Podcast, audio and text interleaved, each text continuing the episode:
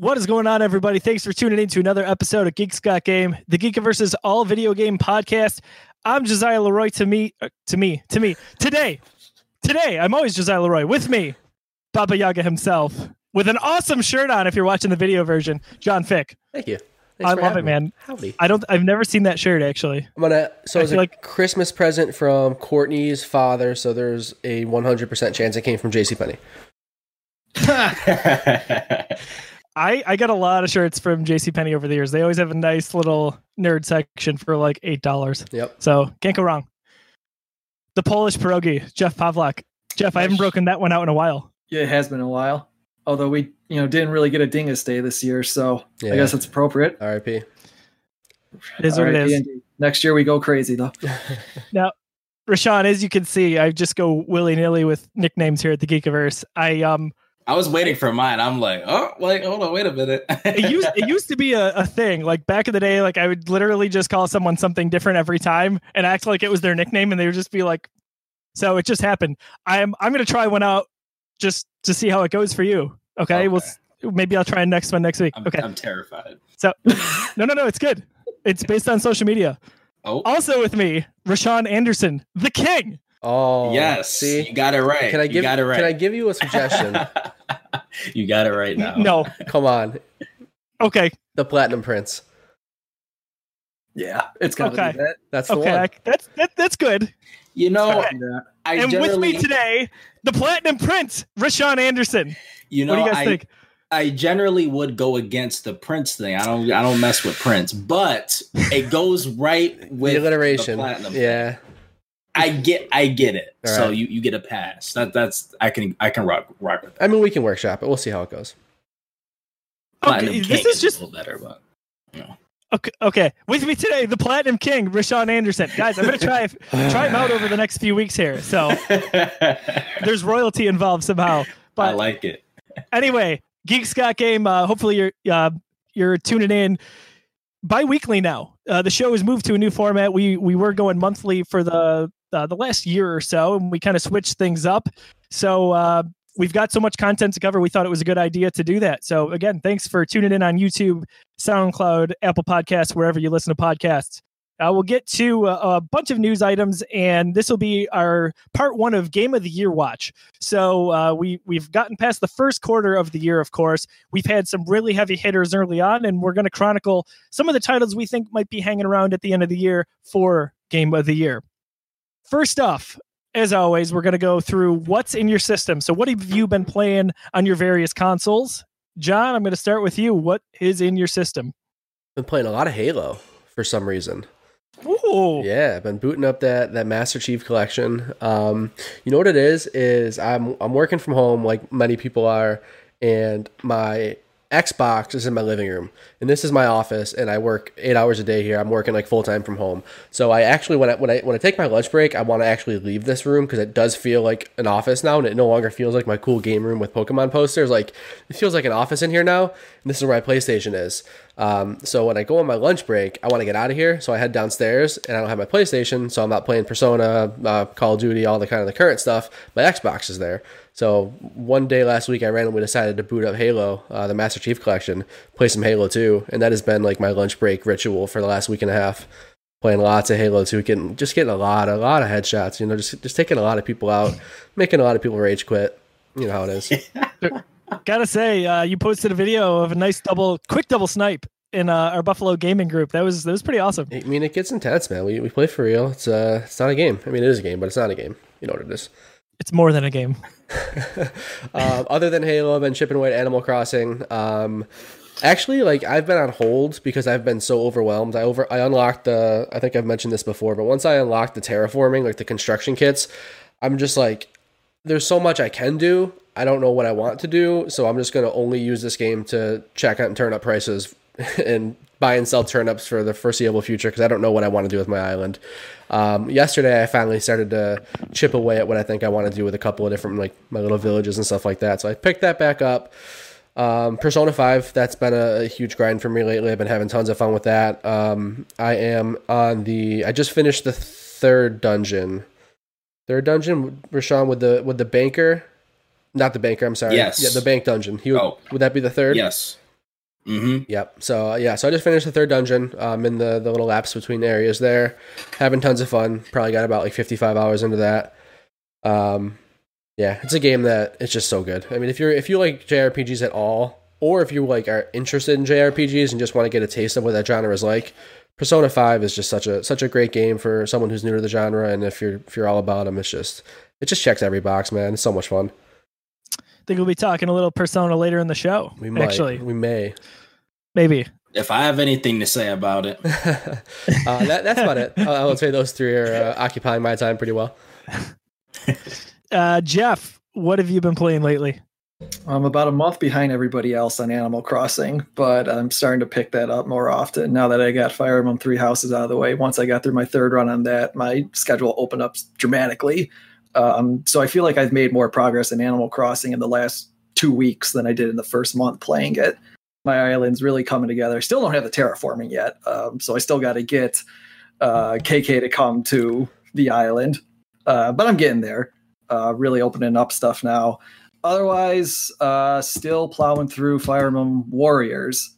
You know, I never thought I could play a what do you call it, Dynasty Warriors kind of game as much as I have between that and Hyrule Warriors. I, it's got to be the Zelda Fire Emblem connections there. Uh, but Fire Emblem Warriors is really fun. There's a neat mode once you beat the, or it's outside of the story mode, I, I should say. Um, it's called History Mode, where it takes several of the maps from different uh, games across the series, like literally the 2D sprite based map, and then every enemy that was on the map originally in the original game is a new battle. So as you complete that, that's how you complete the map. So it's just a neat way to kind of honor the series and add more content in there. I mean, there's there's tons of it. There's like any Dynasty Warriors game. If you want to play this one for hundred plus hours, you easily can. There's so much you can unlock and mess around with in there. Cool. Good stuff. I uh I with regards to Animal Crossing too, I think your island actually looks pretty good. Like it feels it's felt that way for a few weeks just in the various times I've visited. so Well, don't thank sell you. yourself short. Uh, it, uh, it probably looks even better since the last time you stopped by. Then, so I look forward to seeing what you think next time you're around. I'm sure I'll be back. Maybe a week and a half ago, I, I went over to Jeff's island because I just wanted to fish because Jeff is in the southern hemisphere, which we've talked about on past episodes, and it got heated. and Not because uh, of the climate either. Yeah, definitely not. That was an unintentional pun. And uh, anyway, uh, so I I caught about maybe six or seven fish that I just didn't have yet, and uh, the game, as Jeff said, kind of derped. And all of a sudden, I was back on my island, and I only had like two of them. So that was a little bit frustrating. Nothing I can't recover. I knew something was wrong when it said someone is leaving, and it didn't show the cutscene of like your character walking out, Ah, like walking through the gate. I'm like, oh no, something something's up here. And then I got your text message a few minutes later. Yo, what happened? yeah, I had either been booted or the game derped, and it alas, it had derped. I think it Uh, derped. I think I, it I derped. go. I'm going with it derped. Big dirt. I think so too. Rashawn, what have you been playing? You just you crushed out a, a few big games the last time we talked in uh, in the few weeks since. Anything new uh, on your gaming plate at all?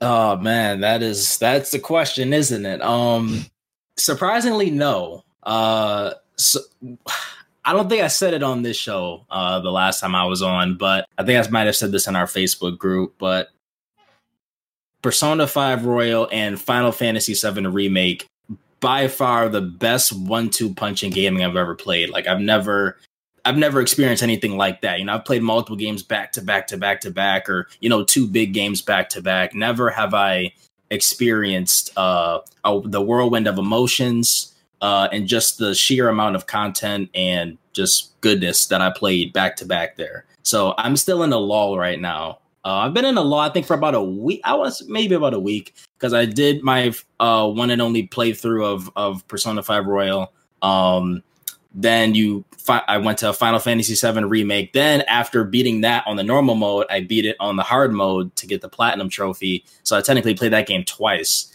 Um, and sometimes I go through. I don't know why this happens to me, but I'll go through a game if I felt fulfilled, I guess, by a game, like in a good way. I'll like go on not a not a extended hiatus, but I, I just need like a week or two to just like to get into something else. I think it's my brain having to accept the fact that listen, man, more than likely whatever you're playing is not going to be better than what you just played, especially with these two games, which we'll talk about more in depth later. you you need like a mental reset. So there's some games I have I have ideas on starting. Um, there was uh on Jeff's point, I'm considering um doing my second run through Fire Emblem Three Houses. I did the my first run when the game obviously originally came out, uh Black Eagles, and then I'm considering going back. I'm not I just know if I once I started I gotta commit. So I'm not hundred percent there yet because last thing I want to do is get 30 hours in and then I don't pick it up for months. That's the last thing I want to do. That game is such a gem. I want to give it my full time and attention. So I'm considering that. Uh, couple of you may have seen I'm debating on doing Nioh 2 or not. I'm a am a mm-hmm. big From Software Souls guy. Um, if we're talking about my list of platinum trophies, Bloodborne and Sekiro are, are two of them. Uh, and Dark Souls 1 is one of my favorite games of all time. Um, it's only a matter of time before that gets added to the list, too.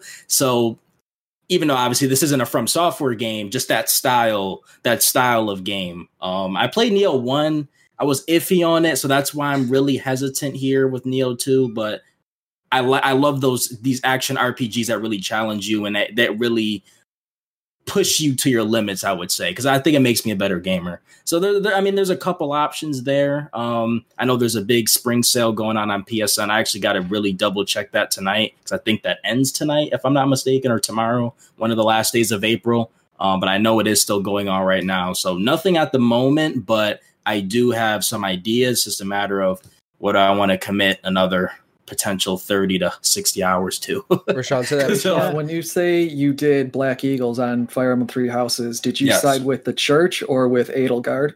Edelgard, that was a, that man. There was there was no discussion. well, that's fine because I, uh, I I'd tell you that Edelgard absolutely deserved to die, but that's that's just you and me. oh, oh that's just man. you and me. I, I knew for a fact that if instantly Pavlak had taken the opposite choice. Just no well, context. I have no idea what they're talking about, but I know. Played, I, I knew by three of the four. I played three of the four possible story routes, and it did, and as well as the the DLC side story.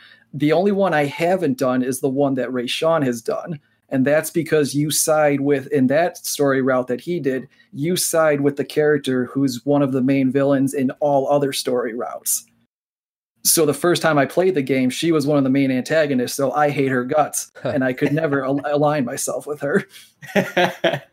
Although Rashawn, also another thing is the yeah. route you did is far and away the shortest route of the four. That's only 16 chapters. The other ones are 21 and 22 chapters, respectively. So, so yeah, you're so gonna have I found out. Yeah, you're gonna have to dedicate a lot of time if you play any of the other routes. Exactly. And and let me and let me say something real quick before we move on. Um, Fire Emblem Three Houses, I personally feel like for whatever reason, maybe I'm in a minority here doesn't get as much love as it deserves. This game uh, was a gem of last year. Um, again, in my opinion, I don't feel like it's been talked about as much, so I will call it the one of the biggest sleeper hits like of this generation. Like this game, like like Jeff's talking about here, it gives you so much content um, I think you said what was mine was 16 chapters. I, am if yeah. I'm remembering correctly, excluding paralogs, no less. exactly, exactly. Without doing any of that other stuff as well. The DLC episode just came out. I actually started that uh, before I went on vacation to Disney uh, back in March, and then I just never picked it back up. So that's that's what I'm saying. I need to commit if I'm going to start this yeah. game again. But it is such a gem, man. You get so so much content. You get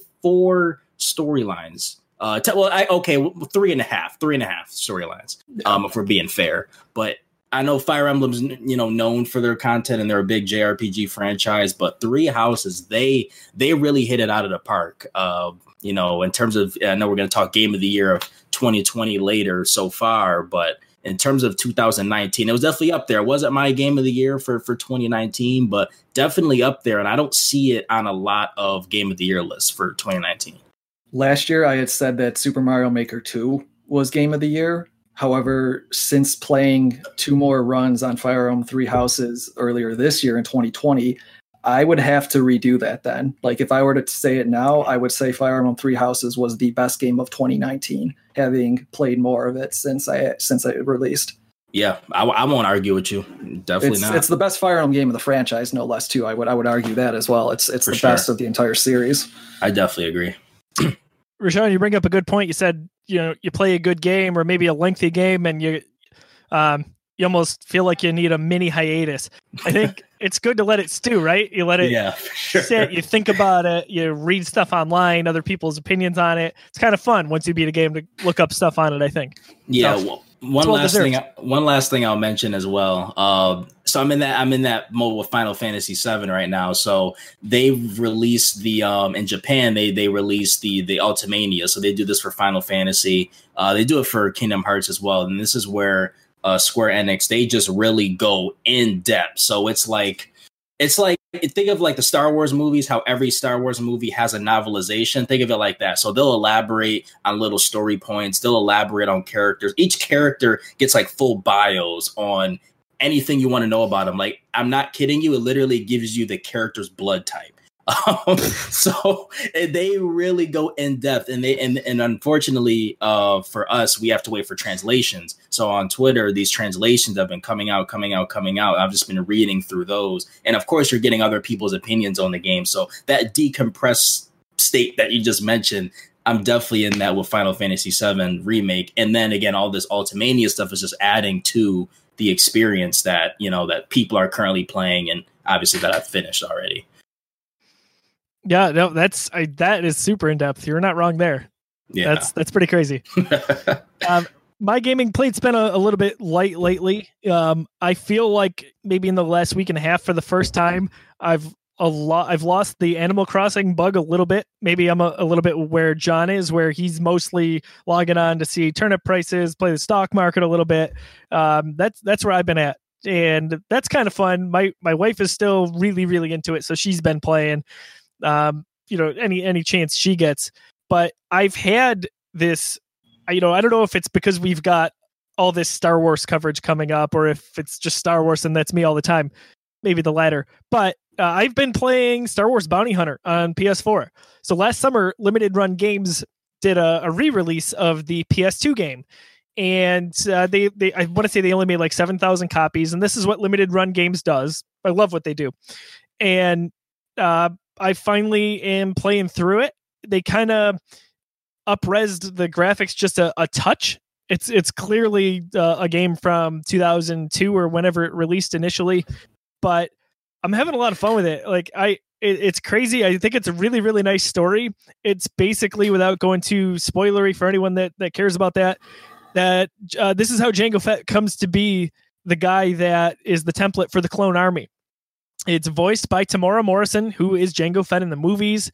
Uh, it it's just overall it's pretty good. There are some really dated things in it, like uh, how you move the camera with your right thumbstick just is really really wonky.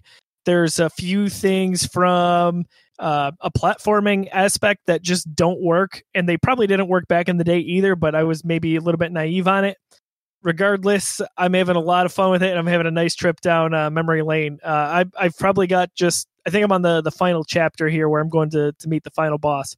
But uh, I definitely encourage you to go play it. If you got a PS3 or PS4, you can get it in the, the online store as a digital download. Just uh, the physical copy was kind of a limited edition. So uh, I encourage you to play that. I also uh, was playing Star Wars Racer Revenge, which was another limited run game I picked up last year. It uh, it was originally again a PS2 game. Basically, it's just pod racing. Has a nice little story mode, which you know you can really complete in a night.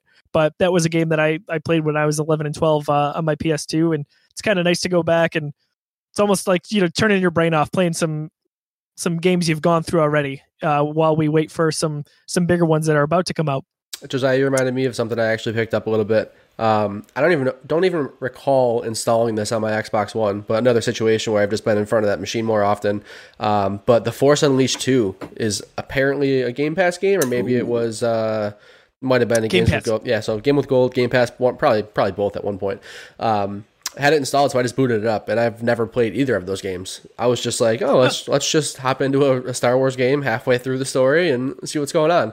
So I, have I've had like two sit downs with that where I'm just kind of just hacking and slashing, having fun. I probably put about maybe five hours into it, if that. Um, it's been fun. Uh, I, I can. I'm, I'm glad that we've come a lot further in, in, in, Star Wars games than, than what we got there. Um, look, like kind of blown away with how good it looked. Do you know what year that game came out? I know you're you're the guy for that. This was uh, two. Two, yeah.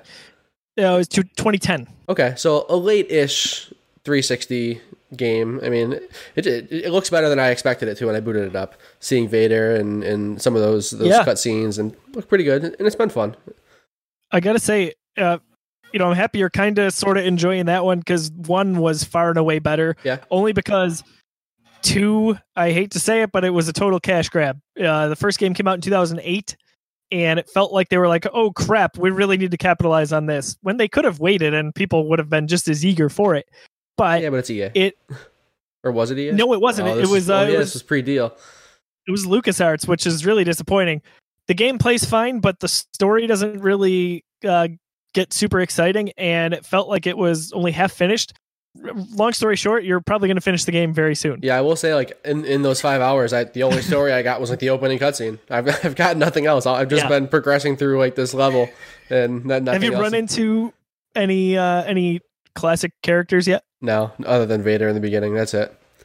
Okay, uh, it's kind of cool, but it's just so there for the sake of being there, which I mean, is a little frustrating. there's very little chance I'm going to pick it back up. It was one of those things where I'm like, oh, just more, like, almost morbid curiosity. There, I'm like, oh, this is on my Xbox. Let's press A and boot it up and see how quickly Yeah. it boots and see how quickly I get bored.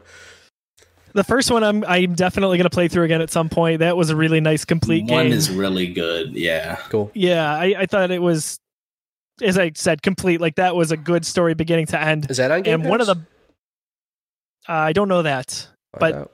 Uh, that was one of the probably the best stories we lost with the the old Star Wars canon. I'd say, I do and it kind of like ties into the the start of the Rebel Alliance. And there's very prominent characters in that game that are not there just for the the hell of it, which is is really good. And there's DLC. There were three DLC packs, and they were kind of part of what they call like a Star Wars Infinite storyline, and they're really really awesome based on the ending you choose in uh, the mainline game. So I definitely encourage you to go back, or if you don't want to just you know look it up. It's impressive stuff. So, update the only Star Wars game apparently that's on Game Pass is Lego Star Wars 3. So, it must have been, so Force Unleashed 2 must have been a Games with Gold game that I redeemed at one point.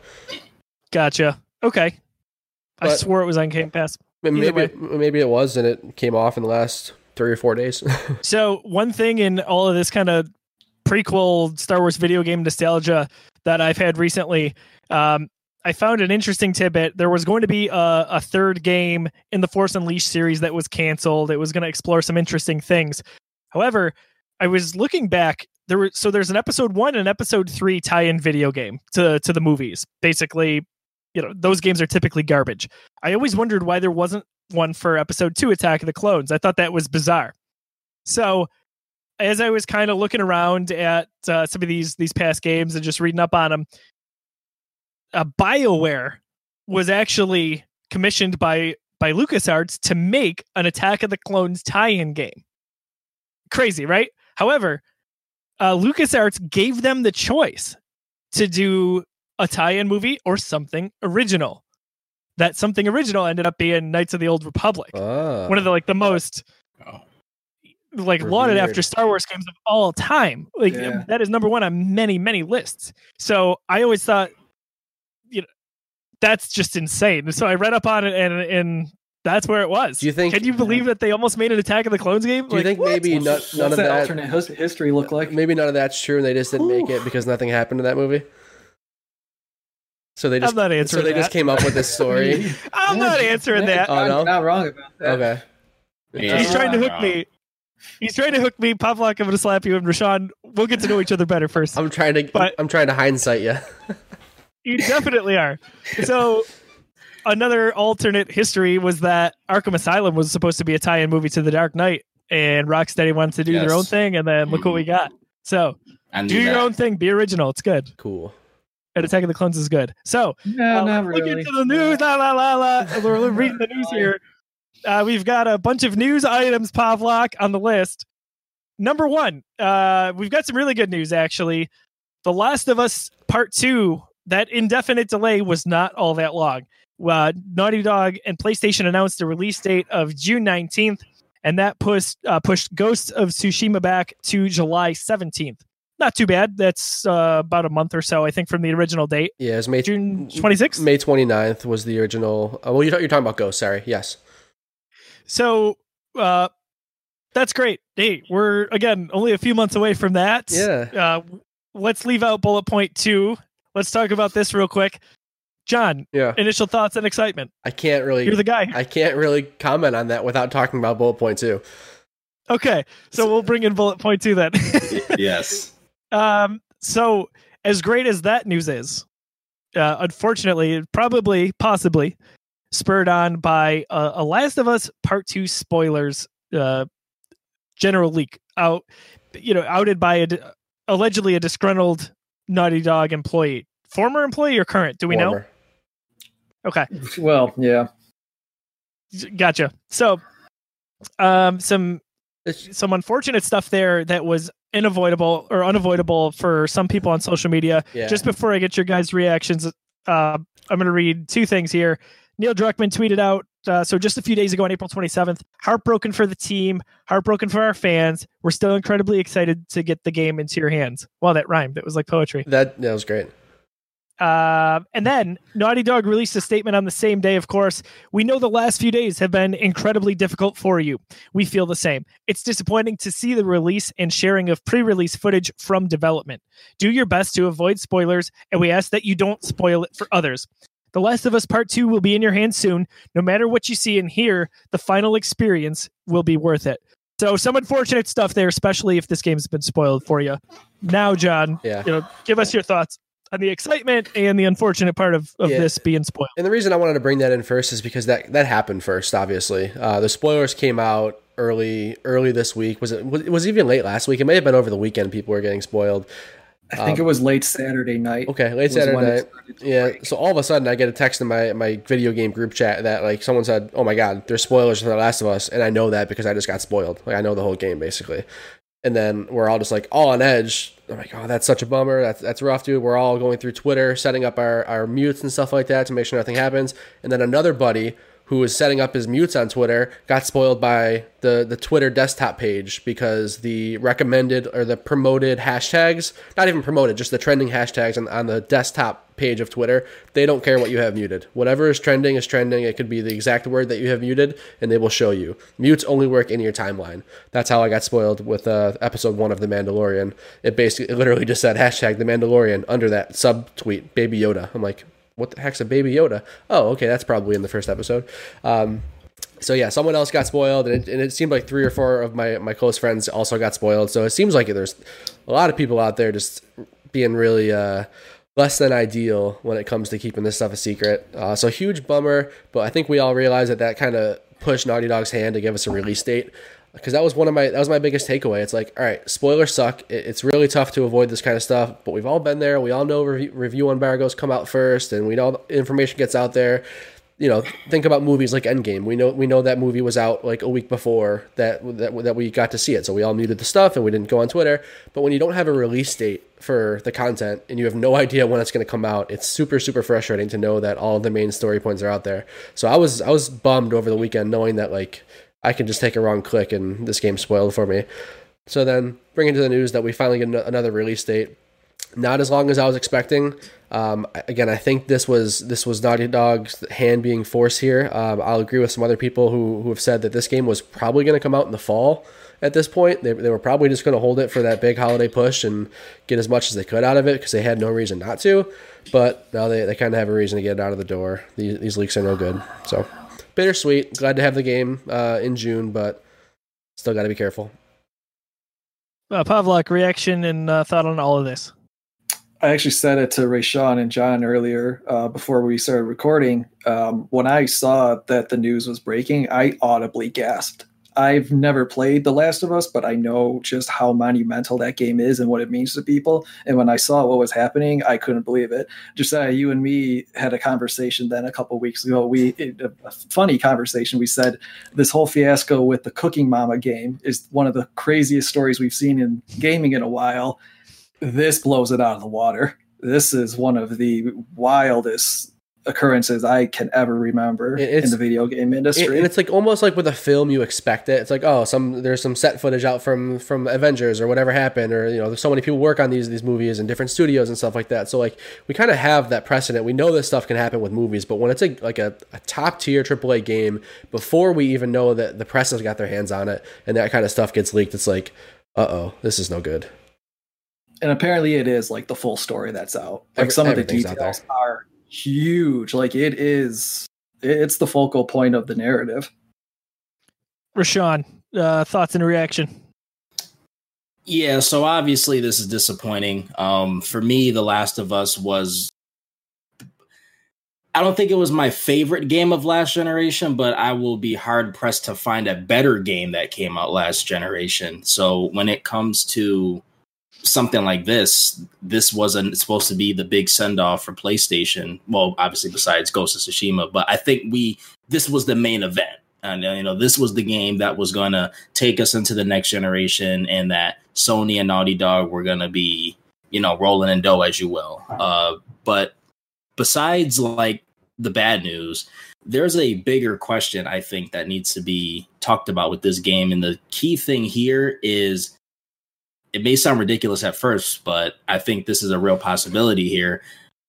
Are there people that are going to like are people still going to buy this game uh who get spoiled? I think there's a ton of people that I've seen um on social media that have gotten spoiled and based on their reactions, whether it be positive, negative or meh, it's kind of like, well, why would I play this game? You know, when you look at the first Last of Us, that is definitely like one of the most cinematic games of all time. You play that game for the story. Sure, yes, is it a third person shooter? Yes. Does it have some really good gameplay mechanics? Yes, it does. But the big thing that anyone talks about, Last of Us, you talk about the story. You don't talk about uh, the gunplay. You don't talk about the you don't you don't talk about anything besides the story. Even though the uh, the game has phenomenal elements in itself. So for a game that you're just playing the story for, if that gets ruined for you, at that point, do you invest $60 into that? I'm sure for a lot of people, the answer is probably still yes. People have been looking forward to this game all generation.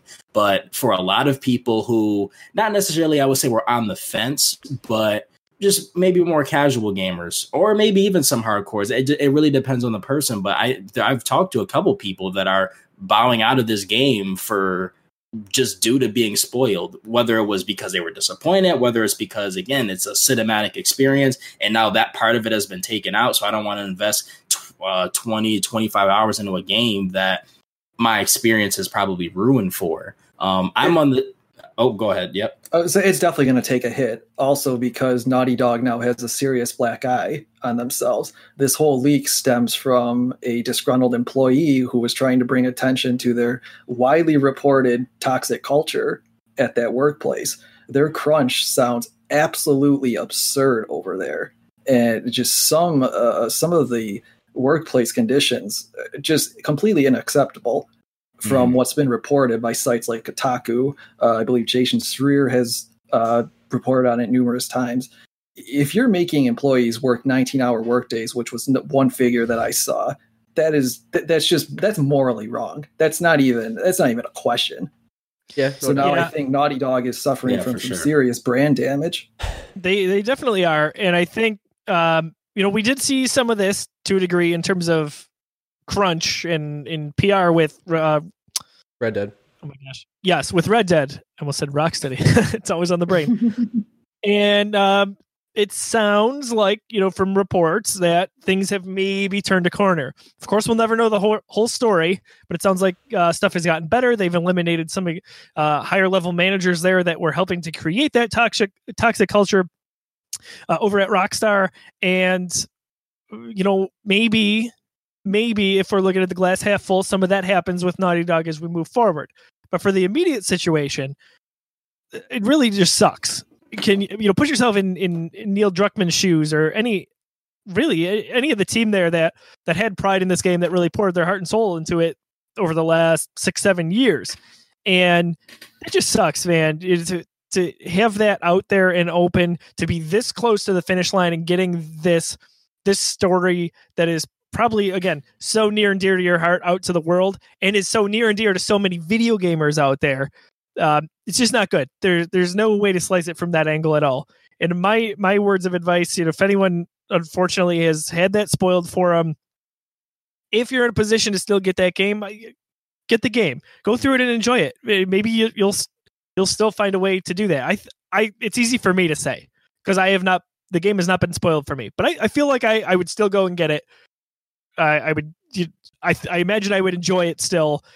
Stuff gets spoiled from time to time, and you you can kind of still find a way.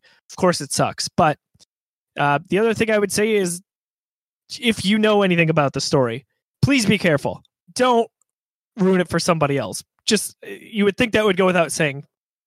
Don't ruin it for somebody else. So my goodness. The way the way one of my friends got spoiled is because the initial friend who got spoiled liked the tweet that spoiled it for them. Oh, right. And, and, and they were just like, well, it's already done for me now. Might as well. I mean, just you know, not even thinking, just liked it, and that just showed up on my other friend's timeline. It, it was before he had stuff muted yep. because that would have. I think that would have the mute would have fixed that, but he wasn't looking for stuff, and it just popped up that you know this person liked this tweet, and the full tweet was just there on the timeline, and it was like a thumbnail with a video and nice big red arrow and everything like that. So the timing of it was also really bad and it's kind of a perfect storm for people getting spoiled because like i said i believe it all started to break late saturday night. So a lot of people were waking up sunday morning and this is the first thing yeah. that they're seeing. Like like there's no time to prepare for it. There, that's the very first headline that you see if you're logging onto your social media accounts or were, you're going uh, to your favorite game site or whatnot. there were people like obviously there's people who are predatory with spoilers. There were people who were just going through the Last of Us subreddit and just going through users who have commented on any post in the Last of Us subreddit or posted and just sending them direct messages on Reddit with the spoilers. So if you've yeah. ever been active in that subreddit within the last I don't know how much time they had in their hands, I I use that subreddit. Probably haven't posted in a couple months, so I'm sure I'm safe. But like yeah, people were saying I I, I tossed a comment on a post like two weeks ago, and all of a sudden I just get DM'd a spoiler. Like great. Thanks. I feel I feel terrible for fans. It's horrible. Yeah. I feel absolutely terrible if you were genuinely, you know, passionate about The Last of Us and eagerly looking forward to this game. Let me uh let me ask you guys this before we move on to uh the next bullet point here. But uh, have you had anything uh, whether it was near and dear or, or just uh, a game or a movie that maybe you just looked forward to, anything spoiled for you? And if so, how was it spoiled? Yeah, I got one. I know we you. talked about it uh, maybe a, a, few months ago, but yeah. I'd love to revisit it. Whenever we talked about it, this will be the same example, but it was uh, Bioshock Infinite for me. Um, I was already playing. The game was already out. I was playing it. It must have been like three or four days into the game being out. I hadn't beaten it yet. Um, I'm gonna say the spoiler. The game's pretty old at this point, so if you really don't want to, you know, hear it, mute me for a second. But I'm just scrolling through a Reddit post that has nothing to do with video games. It's like our funny or something like that, and like a third comment tree down, someone just literally says, "Comstock is Booker." And I'm like, what? That's so fresh in my mind. I see that word Comstock. I'm drawn right to- towards it. I'm like, what? What do you? Why? just out of nowhere, just completely, completely random. Uh, just, it that that really bummed me. That was one of those things. I'm just like, this is one of my favorite like game experiences I've had in a very long time. The story is just like sucking me in like crazy. I'm so enthralled. I can't wait to see what happens next. And like, I was probably five or six hours away from the ending. Then all of a sudden that just pops in there. So that was a bummer, but that was one of those things I just had to like buckle down and tell myself like, hey, you've enjoyed this. You know, you don't know how this reveal is going to happen. You don't even know how that happens. Like the, the, the different dimensions weren't even talked about yet, so I didn't know that stuff. Uh, it's just like, you know, bummer. Yeah, that sucks. Pavlik. I'm trying to think of something, and honestly, I think I'm pretty lucky. I can't I can't remember anything off the top of my head that's really you know, really killed my enthusiasm for something based on a spoiler. Uh, Rashawn, anything uh, spoiled for you? We talking uh just games or are we talking movies too, entertainment yeah. in general? Anything. All right. So I have two examples. I'll make this quick. My first example, um, I actually didn't get spoiled, but it was a terrifying time in my in my life. Um, just recently last year with uh Kingdom Hearts 3 actually. So uh, for those who don't know, John, you know, knows all too well. Uh, Kingdom Hearts 3 was, it's an understatement to say that was my most anticipated game of the year. That was is most anticipated game of my lifetime. There was no game that I was more hyped and excited for than that game. And it came out January 29th of 2019. A month before the release, um, I'm kind of blanking actually on the specific news story, but I believe it was something to the lines of the game, the entire game pretty much got leaked because um, a couple people from a shipping company got their hands on the game that was supposed to be distributing uh, the game. So it was a distribution issue. And then there were multiple copies of the game that were, you know, sold off at that point uh, to the highest bidder for for whoever you know was was a victim or or the culprits of this. Um, so for that entire month, and again, this isn't like a, a, week or you know two days. Last of Us fans, unfortunately, are going to have to experience what I had to experience uh, for a little bit longer of a time frame. But a month of having to mute words on Twitter, uh, uh, stop going on Twitter altogether. Uh, the muting, uh, not looking at the homepage on YouTube because if you're a Kingdom Hearts nerd like me or a nerd of anything of your favorite thing in general, you probably watch a lot of YouTube content based on whatever that is. So of course, if someone has Kingdom Hearts three final boss it's going to show up in your recommended feed on your homepage. So there were ways that uh, the Kingdom Hearts community was getting trying to get around that, and even though that always actually didn't quite work, um, so it was a terrifying month. So I never I never got spoiled, thank the Lord. But there were a few YouTube thumbnails I saw of um, certain things that they weren't really spoiler-ish territory, but definitely if you clicked on it, you would have got spoiled. But I definitely wish I didn't see some of those thumbnails, but nothing was ruined there. Um, I'm gonna break some news here in my life to, to a lot of my friends here, because um, I kept it quiet because I was kind of embarrassed. But a year later, it is what it is. Um, believe it or not, I actually got spoiled on Endgame. Oh no! I didn't tell anybody. I didn't tell anybody. now on the flip side, Kingdom Hearts 3 was by far my most anticipated game of my lifetime. Avengers Endgame was by far my most anticipated movie of my lifetime. There was never been a single movie that I was more hyped for than Endgame. The closest thing was Infinity War, but again, those are kind of tightly linked together. Some say a better um, film. I mean, depending on who you we'll, ask. We'll yeah. find out. Yeah, we'll find do. out. Yeah. Yeah. Some people do. Yeah so with that, it was a situation of just this one wasn't even on YouTube, Twitter. This was Facebook. Booted up Facebook.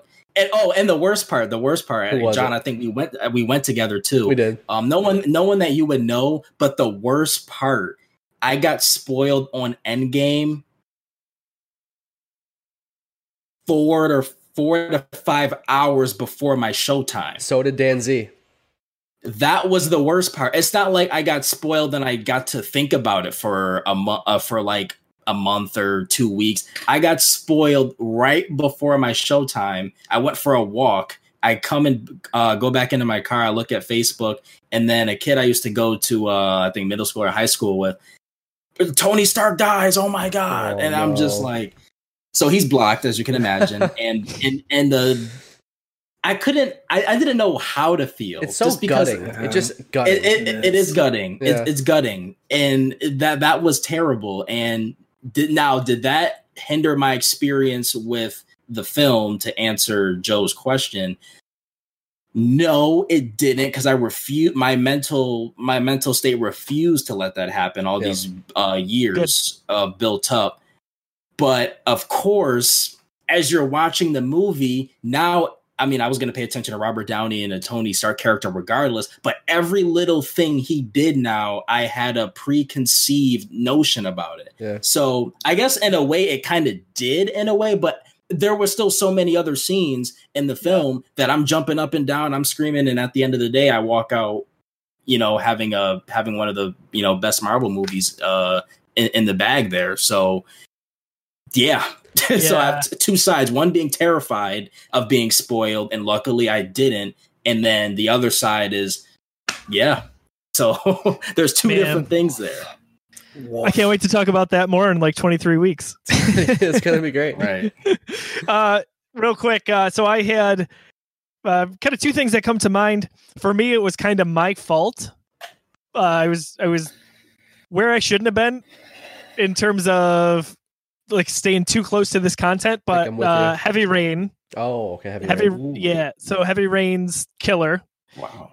Which that hurt, but you know what? I was I was halfway through the game and I said I don't care. I'm going to keep going. There's 77 different endings, and you know, it was what it was. Uh, and then uh, this was really kind of at a small scale, and we talked about it before. And John knows this, but Jedi Fallen Order, um, a prominent character towards the end of the game, their appearance that that would have been nice to to see otherwise was in a YouTube thumbnail. Yeah, that happened to me Um, too. So, and I was uploading a Geekiverse video. So it, basically, it was you know on the the right hand side, I was on a computer, and it was really unavoidable. Like there was no way. I, it was just it was totally random, and that's where it showed up. Because guess what? I'm always looking at Star Wars content. Uh, but I kind of mentioned it to John, who had finished the game, and he texted me. He said, "Don't let it bother you." And I was like, you know what? I'm good. I obviously I trust John's judgment when it comes to that stuff, and he knows my gaming style and my my fandom of Star Wars, and it didn't really affect me. The Heavy Rain stuff did a little bit more. And then uh, lastly, a friend of mine. So you got some of you guys will know him. TJ Luckman had the Force Awakens spoiled. He uh, he was the recipient of a text uh, either the day of the release of the movie or the day before. It was an image of Han Solo with the lightsaber going through his, his stomach oh, so- no. Come on. and it was bullet pointed maybe uh, five or six things where it would say Kylo Ren is Han and Leia's son, yada yada. It went down the list, and you got a text from a total stranger. man. People No one the in his phone, anything like that. Like, how do you avoid that? That that's that's. Oh, my gosh, he still loved the movie. He still went to the next four, you know, day one with us. So, Sure. but that that's a tough one. I think Force Can I can I just say some two quick things real quick? Yeah. One, when it comes to heavy rain, so on the flip side of you, that was a game that I started playing as it as it you know for the first time, and I got spoiled on it, and I never went back and finished it. Uh, so the alternative side to you, and when it comes to the uh the Force Awakens point, um.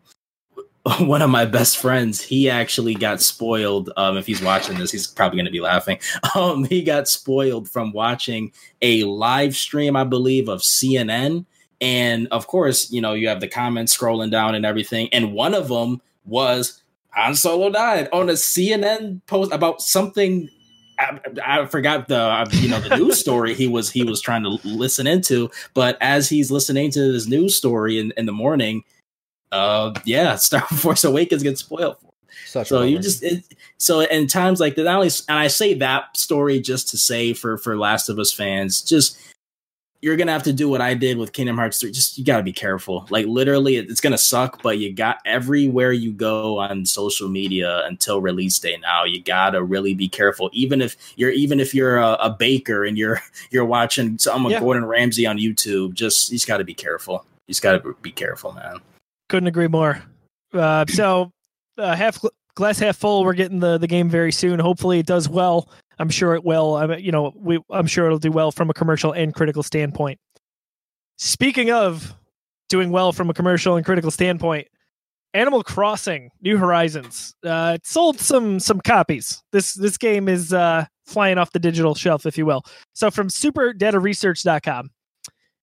Animal Crossing New Horizons sold more digital units in a single month, 5 million, than any console game in history. The Nintendo published title broke the console record for monthly digital game sales previously held by a little known title, Call of Duty Black Ops 3.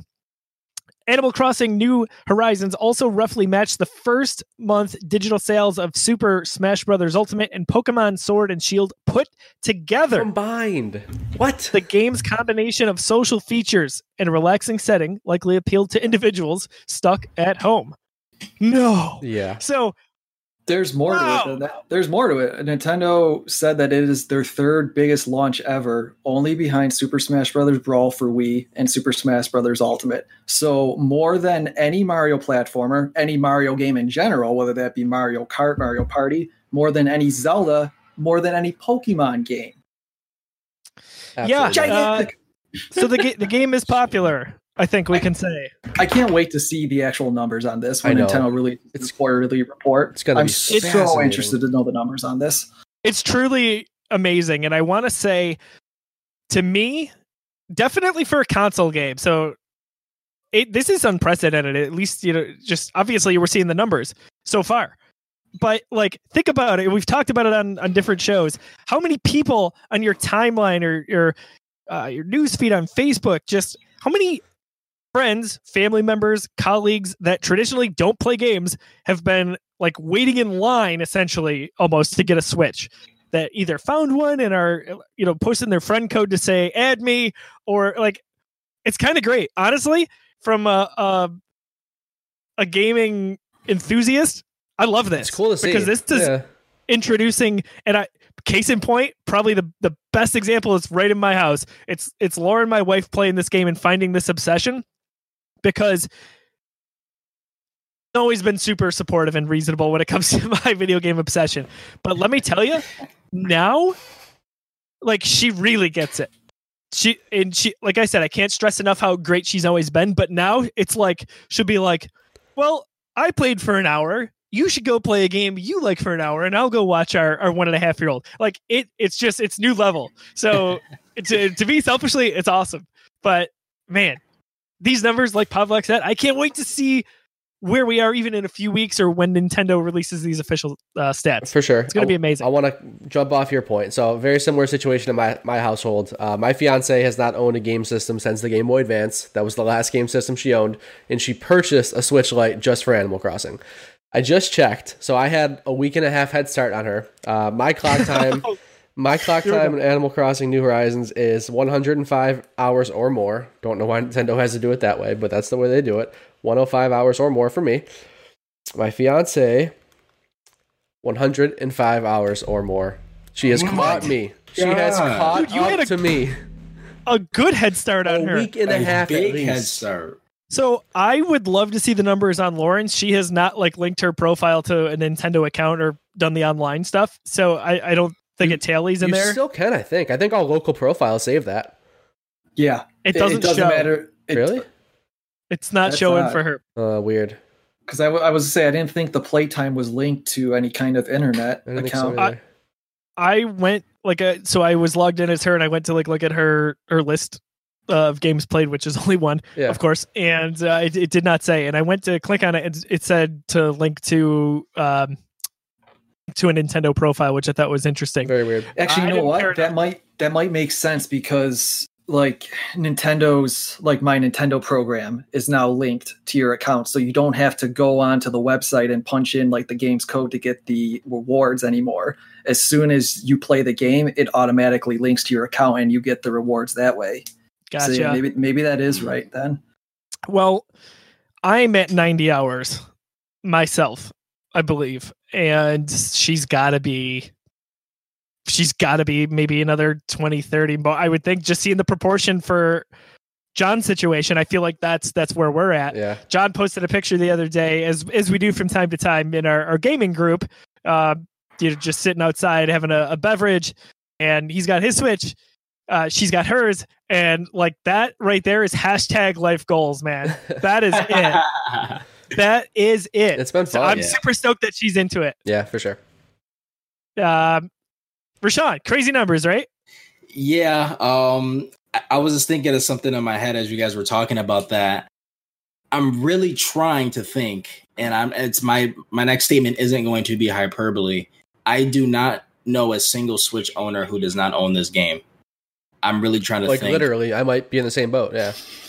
I can't think of anybody. yeah, I might make it unanimous. Yeah. so that that puts it into perspective for me um and again the little bit of time i've dabbled into it i know i probably have to you know i, I hear i see everyone's hours on my switch and then i'm hearing this uh, and then i'm just i look at my profile and i'm i think i'm gonna hide my because then you just see me and it's like uh Too late. five out five hours John screenshot it. Yeah. a measly five hours Bum, ba-da-dum, So- uh, I can't believe, like, all right, so we're sitting here recording this April 29th. If you would have told me, Five hours is right. even release date, March 20th, that I would have the number of hours that I have on it, that it would, in effect, have far and away blocked me from making any significant process or progress in Doom Eternal, I would have said you're nuts. I would have bet you anything. And here we are. And I sucked 90 hours into the game. And like if we pull a mine and Lauren's, no, no, never would have Yeah. guessed it. Um it's, it's crazy. But It- I, I love it. I Cool. absolutely love it. Very cool. It's so crazy. Like they're like all of these huge Switch releases seem to keep one upping each other. Like Super Smash Brothers Ultimate came out, and based on the numbers that we're tracking, it's like, okay, this is easily going to overtake Mario Kart 8 Deluxe as the best selling Switch game. This thing has crazy legs. Everybody's playing Super Smash Brothers. Then Pokemon Sword and Shield come out, and you look at the sales number on that, the outrageous um, first six weeks numbers on that, and you're like, okay, now this is going to top Super Smash Brothers Ultimate to be the highest selling Switch game. Now you got Animal Crossing, which seems like it's on pace to beat Pokemon Sword and Shield. It's just these huge Nintendo releases keep one upping each other. Yeah. And these sales numbers are going to be outrageous. Like, to, to you really can't emphasize enough how big of a turnaround the Switch's software sales were compared to the Wii U's, which was notorious for terrible software sales. Oh, you couldn't be any further away. Um, it's it's unbelievable the amount Just of success. It's the MCU, Nintendo- right? What- It's oh, every yeah. every release just builds on the last one Yeah. for the most part. I think Animal Crossing is a little unfair in this situation. I don't know if Animal Crossing would have come close to Smash Brothers and Pokemon numbers if it wasn't for the situation we're in. It would have That's sold well. true. No. It, it would it would have had great lifetime sales. It would have probably sold 10, 15, maybe 20 million, new- like some, something like that. It would have, it would have done great. It wouldn't have broken records set by Call of Duty Black Ops 3. like no, sure, absolutely. yeah. That You can't that's get away from that. That's Yeah. a fair point. Yeah. I don't know. I would love to know. That's something obviously that we'll never know, but I would love to see what effect it truly had on this game. Um, and how much of a difference it made because I feel like it would have been like uh, easily the most popular title of the first quarter, regardless. Agreed. But with this quarantine, how far did that really push those those sales numbers? For sure. you know, interesting topic. Yeah, moving on here. So the other AC, really, Animal Crossing is the AC now. Uh, but uh, Assassin's Creed. Uh, so by the time you're watching this, uh, it's going to be on April 30th. We're going to get more information from Ubisoft. Assassin's Creed Valhalla is official. We're going to be um, we're going to be playing. We assume as some uh, some Vikings. We got a little bit of a, a promotional bit of art. Uh, you'll know him as Boss Logic on social media, but it, it shows a a pretty beautiful axe there. Yeah. And uh, I gotta say, right off the bat, with just that teaser image, I'm intrigued.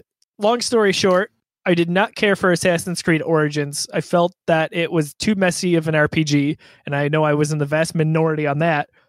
But in uh, playing about 10 hours or so on Assassin's Creed Odyssey, I really enjoy what they did with that game and how they kind of refined the formula that originated from Assassin's Creed Origins. This one, I uh, I cannot wait to see what this trailer reveal looks like. John, I know uh, you said Odyssey was the first. Uh, correct me if I'm wrong. Odyssey was the first AC game that you really enjoyed. Uh, first one I've even played in a while, but yes, definitely enjoyed. So I would say the I tried Assassin's Creed, uh, and then I hopped back in, and that just didn't didn't grab me. I understood like I, I probably put 10, 12 hours into it, got my feel for the combat, knew I liked it, just didn't really care much about the story or the worlds. Uh, just got burnt out on it quickly. And then I tried again with Assassin's Creed Four. Um, and I don't know why that game didn't grab me. I know people love that one. That's Black Flag. That's the the pirate ships and stuff like that. Just didn't do it for me either. So I so I just took a hiatus, and I'm like, these games aren't for me. And then all of a sudden, I was gifted Assassin's Creed Odyssey uh, for Christmas. Must have been what 2018, 2017. Um, Uh, 2018. 2018 and, I- and I loved it. I, I just uh, I popped it in. I started playing it. I'm like, man, this is uh this is a lot more open. There's a lot more RPG elements that I'm liking here. I really like this almost like nemesis system that I have where I'm, where I'm tracking these people down and I'm hunting them like bounties. Like it was it was really cool. I I, I digged it a lot. Um, never finished it. It was one of those where I probably put 50 or 60 hours into. Did a lot of side missions. Spent a lot of time in that world. Um, wasn't invested enough in the overall story to to care. Once I once I got my my fix of that game, my, my fix of that game was just living in that world. I opened up all most of the map. I, I visited awesome places. I did lots of cool side John quests. Fick doing side missions. Yeah, I mean, and honestly, like that's almost that's that's if there's a game that I really care about the story, I'm gonna I'm gonna critical path it. and I'm not gonna touch a side mission. I want to know how the story happens, right? But if there's a but if, if but if there's like an open world game that I really am just like so so on the story, I'm more I'm more likely to just go through and experience the world and, and put it down without without ever seeing the uh, the end of the story. And you know what? Now that I just reminded myself, I'm probably gonna go watch like a, a story recap of Assassin's Creed Odyssey just to see how it did end. I'm not gonna pick that game back up, but I put tons of time into it and had a lot of fun with it. So So interesting uh, little tidbit there, John. You're saying if you enjoy the in an open world game, the story you just rifle through it without exploring. Yep. Well, I mean, yeah. Again, not so black and white. Like I'll, I'll, I'll dibble and dabble a little bit, but like for the most part, if I'm like intrigued, I will. I'm critical path. I want to know next beat what happens, what happens, what happens. Gotcha, Jeff. Uh, in your experience with you know some of the various larger scale games you've played, how how much do you dive into side missions? Uh, does it vary on how much you you like the world, the the story? What's your thought? I think it depends more so on what my schedule is looking like. Like, for example, when I first played Fire Emblem Three Houses, which was when it released last summer, I barely did any of the additional missions or side missions on that. And, you know, that's unusual for me because I love Fire that's one of my favorite series. The reason I didn't do that was because I knew I had a 40 hour game here and I only had a month until Astral Chain came out, which I wanted to get to day one. So I wanted to get through Fire Emblem quickly, even though I absolutely love this game. I love this world and I love that franchise. I just, I, I knew I did not have the time to go through all of the different side missions on there. If my schedule's a little more open, like when, say, Breath of the Wild came out, yeah, I will do anything and everything that game offers. Mm. You guys might be losing me. No, we got you. Uh, I was hoping. No, I got you. Just, So a, good, okay. just a nice little pregnant pause there. No, no technical issues. Pregnant pause? Yeah. You've never heard that term? Okay. No, no, Didn't you go to school for media? You've never heard that term? never, Oh my god! never. So yeah, what is what is that? I, I don't know why it's called that. So I'm not the only one who has. I'm just familiar with the term. Go on, elaborate, because there's at least two of us here who don't know what it is. Oh, I don't know why it is, is what it. I don't know the the meaning behind it. I just know the term. So I oh. think Oh, what ha- has to happen is after this episode, I'm going to look up what that is, and then for two weeks down the road, we'll talk about it. All Forget right. that. I'm doing it right now. I got tech. We got technology, man. So next bullet point here, uh, a little Google Stadia news. Uh, so there was a, a Stadia Connect live stream a few days ago. We've got some uh, some new titles that were announced that are coming uh, to the the service here. Rashawn, I believe you had uh, some things that you wanted to say about Google Stadia or this uh, this live stream in general. Y'all sure y'all don't want to go first? I'll go first. Yeah, I'll go first. Actually, I have a Stadia. Go right ahead, Stadia, man. I'll oh, wait. oh, oh, oh, oh no. So I was I- so confused. I 'cause I, was know- like, wait, John has Stadia? yeah, they, they were saying they weren't they weren't shipping like a physical console, but I actually got one, limited edition. Uh, came in uh, right around launch, and it's kind of just been doing its thing. Stadia's been. Weren't you so hyped about it before it came out? That's what I got. Actually, you know what, Joe? let, let me take let me take this. Let me take. It. It's all you, man. So Go get him platinum prints. so we had the Stadia Connect, and obviously they're breaking down, you know, a bunch of stuff that they got coming, right? Um, and throughout the entire 16 minutes, I am watching the Stadia Connect. I am absolutely dumbfounded, bored, and just disappointed. Um, I get, and, I, and we talked about this, I think, two weeks ago when I was on my first show here about Google and how I've definitely, even after what I'm about to say, I'm not going to write them off because Google has way too many resources to necessarily just, you know, crumble. I think they could still, whenever it'll be at this point, who knows, but they still have resources that they can put into this thing to where they can one day, uh, tomorrow or five years from now or 50 years from now, make this a maybe semi successful uh, platform that gamers can enjoy. With that being said, in the present day, this is like John was showing trash. Um, let's get into what was talked about here. So, the one, the only cool thing about this Connect is the fact that hey, Stadia uh, Pro free for two months. Hey, man, anytime you give any anybody a free thing, I can't I can't fault And you that, for that. and that wasn't even news to come out of this connect. We've known about that. I've I've had I've I'm I'm two and a half weeks into my free two months of Stadia. So Exactly. It was just something that they they had to throw in there, and I guess luckily they did, or else this entire thing would have been trash. But I think the entire thing was anyway. So when you look at the core foundation of Stadia, this the core business model is already flawed, in my opinion. When you look at how why on earth would I pay full price for a Stadia game when I can that that I technically don't own or anything like that. And I know there's a lot of legal stuff that you can talk about with. Well, technically, if you don't, if you buy a game digitally on PSN, you technically don't own that either. I, I get the logistics, but when it comes to when it comes to this, why would I play buy a cloud version of a game when I can for the same price for sixty dollars when I can buy the same game on my PlayStation or my Xbox for the same price and it's just there. I don't have to worry about being connected to anything. I have it on a physical console. So that I know has a lot of people from the beginning up in arms, but that's something that is still um still bugs me about it. And then when you look at the value for the customer, I mean, what value is this providing? I, I'll argue it provides none. When you look at the games that they talked about during this Connect, uh, the you know the three big ones. There's, there were other ones too, but the three big ones that I that I wrote down here: PUBG, Doom Eternal, and Fallen Order. PUBG, I mean, okay, cool. Uh, I don't see a lot of people talking about it as much anymore, but PUBG, you know, still is a big game uh, for a lot of people uh, Doom Eternal, they were hyping up Doom Eternal like we don't already know that it's how like Doom Eternal isn't like oh like this is gonna be coming out uh this fall and we're gonna have it on Stadia. Like Doom Eternal's been out already, and most of these games obviously have been out, but just the hype that they were generating around that, I I kind of don't get, but I can see the argument of okay, it's a new release, fine.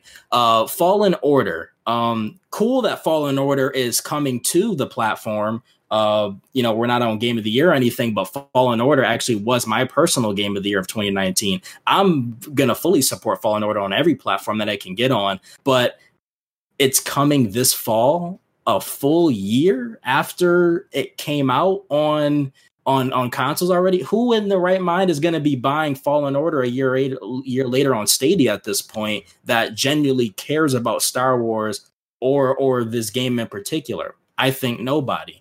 Um, and when you just look at the product that they're offering, it just seems to be a subpar product. I mean, there's a lot of reports on connection issues uh, universally across the board. Whether your connection is terrible, whether your connection is amazing, there's just a lot of you know reports about connection issues on the thing. Um, a lot of people were hoping for iOS support. Uh, we didn't get any of that. It's still strictly um, Android only. I would assume that's going to come at some point in the future but you know it's tough to say. That could have been something that could have added value to a lot of people for this thing.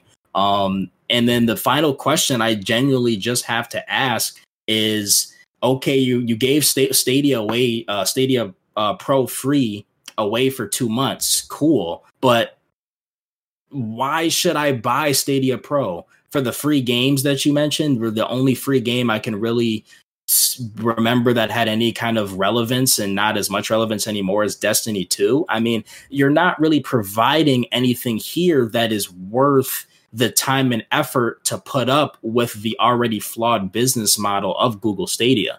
And when you look at something like um, xCloud, when we're look, if we compare it to cloud gaming and don't compare it to something that's a you know a physical console, um, xCloud is on the verge and they're already there of blowing Stadia out of the water, and I talked about that two weeks ago on this show. Um, I, I don't know. I, the point of the conference, you know, I, it's tough to say. Like, I don't, I don't understand what the point of this was. Like, I feel like this could have been, like, you could have posted an article about this. I don't think this necessarily needed to be a full this little presentation that they tried to do and and at the end of the day I know they're still trying to get their feet wet but I feel like Stadia has had at this point plenty of time to formulate some kind of business model that seems successful to add some kind of uh value to this service and there's no there's none of that I'm not playing Doom Eternal on on Stadia. I'm not going to be playing Fallen Order again on Stadia, and I think I'm not alone in that bunch. So what is it going to take for them to necessarily make this thing better? I think first of all, you got to eliminate full price from this thing. Like you can't be charging full price or close to retail price for these games that people can otherwise just get on other platforms and just have it there. They'll have their physical disc, they'll have it downloaded on their PlayStation and they'll sleep well at night, not worrying about if Google Stadia is going to, you know, crumble to bits within the next couple of days or Uh-oh. weeks. Lost Josiah. Yeah, it's it was bound to happen. We knew it would happen. Shut, oh no, we're Google, Google, shutting me down here. Yeah. Um, but yeah, yeah. So that that that's my take on it. There's not there's not a value. The business model is flawed, and I think it's going to take some time for them to really just reevaluate this entire this entire product and really think about what is it going to take for them to be competitive because once xcloud takes off it's over and god forbid don't let sony get it together with playstation now for next generation because you know that's just another that's just something else that that that they'll have to deal with So, What, what I'm laughing at, only people who are watching this right now will understand. You guys won't. When you when Josiah dropped my OB, my OBS scene crashed because it lost your source, so it literally cycled through Pluscast, MCU and review, and then back to Geeks Got Game. so we, we've had we've had a smorgasbord. We've had them all. All of our templates were just because Josiah disconnected. Dude, it's like clockwork. It's great. Rash- Rashawn, you were from my end. You were choppy. I'm gonna need you to repeat all of that. No, first of all, Rashawn, you were good on my end. I'm all that matters because I'm the local recording. I do want to respond a little bit though, just real quick. Um, I don't. ahead. I I lifted the trash can. I think Stadia is trash right now, but I'm still a believer. I really am. I was I was when they were launching this and when they were hyping it up. Um, I think cloud gaming could be great, and I think Google could do it. What they need for me is, man, I really wish they would have just launched this in early access and just put that put that that title on it. I think they would have had a lot of a lot less stress if they would have just said, "Hey, Google Stadia is in beta right now."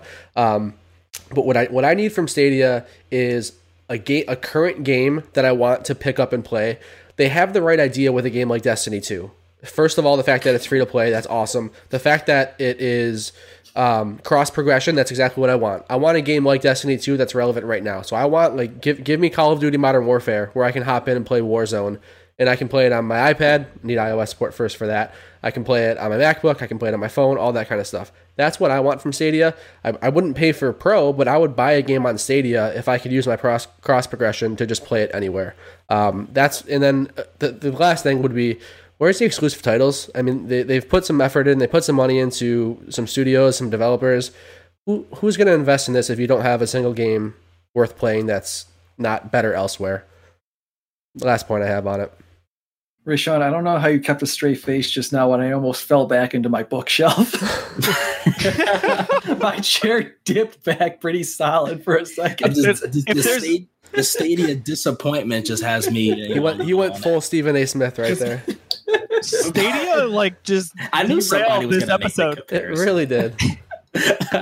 Stadia really so did. there's no better advertisement if you're listening to the podcast version And- of this to go and check it out on YouTube. Yeah. There's a lot of shenanigans.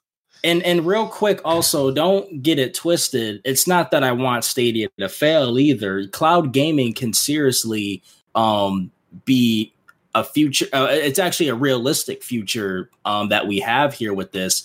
It's just that when it when it comes to the way that they're tackling this, like John just mentioned, again, no exclusive titles. Um, nothing that makes me want to jump out and try like and, and even give this a try even um there, there there's nothing there Yeah. um again there's some little things here um one thing i will give them a little bit of credit for uh securing octopath traveler Well, that's, uh that's pretty interesting only because that's uh, before that was a switch exclusive uh so not even sony and microsoft got their hands on that so that it's on Steam. It's on PC, yeah. It's, on- it's, It's on Steam, It's been okay, on Steam okay. for a little while now. Okay, actually. okay, fair enough, fair enough. There we go. Um, but I, I think that's something that's you know big, you know, something for the for the JRPG lovers out there. Um, and and the and the an idea, the idea of cloud gaming really appeals. me. Again, being able to take your games anywhere and that cross progression thing that John was talking about is really intriguing too.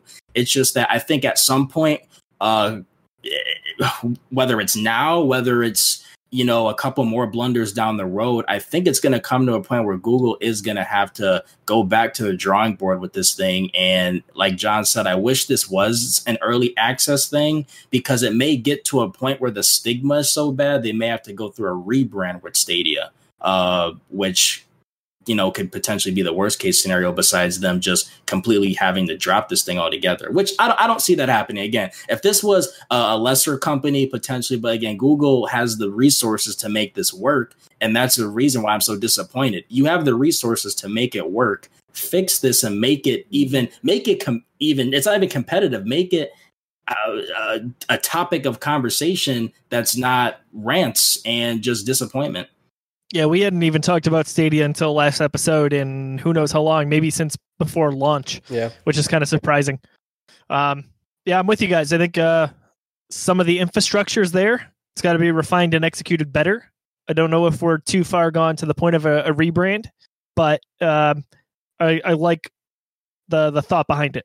If and maybe they can refine that a little bit as we move forward. They better uh, fix it by the time these next gen consoles come out. Yeah, I agree. Uh, clock is ticking for sure. Well, last news point here. What? That's Star Wars. That's weird. Anyway, uh, Star Wars Battlefront 2 is getting its last major update. So I have to say, this is an impressive run for Dice supporting this game over the last few years since they had the tough launch uh, in 2017. The Battle on Scarif update, I think it should be called the Battle of Scarif, but anyway, the Battle on Scarif update will not only add the tropical planet location from Rogue One to multiple modes, but will also add new hero and villain looks primarily based on the rise of Skywalker. Kylo Ren with his reforged mask, a new version of Emperor Palpatine, and the one I am most excited for, Rey with a yellow lightsaber. I think that is really, really cool. Oh. Interesting enough, it is only a single bladed lightsaber. Thought it that was kind of noteworthy. Uh, the other thing is, if you reach 5,000 kills with Darth Maul, it will add his old master appearance. Basically, that is the Clone Wars version we see with the mechanical legs. Also, if you uncover quote, quote uh, uncover the mystery on Takodana end quote, you will earn Rey's hooded look when we see her in Ahch-To on uh, or in Episode Nine. So kind of like I said, an impressive run here. We got about two and a half years worth of free content updates from the team at Dice. They are going to be moving on to creating a uh, or working on a new Battlefield game that will come in 2021.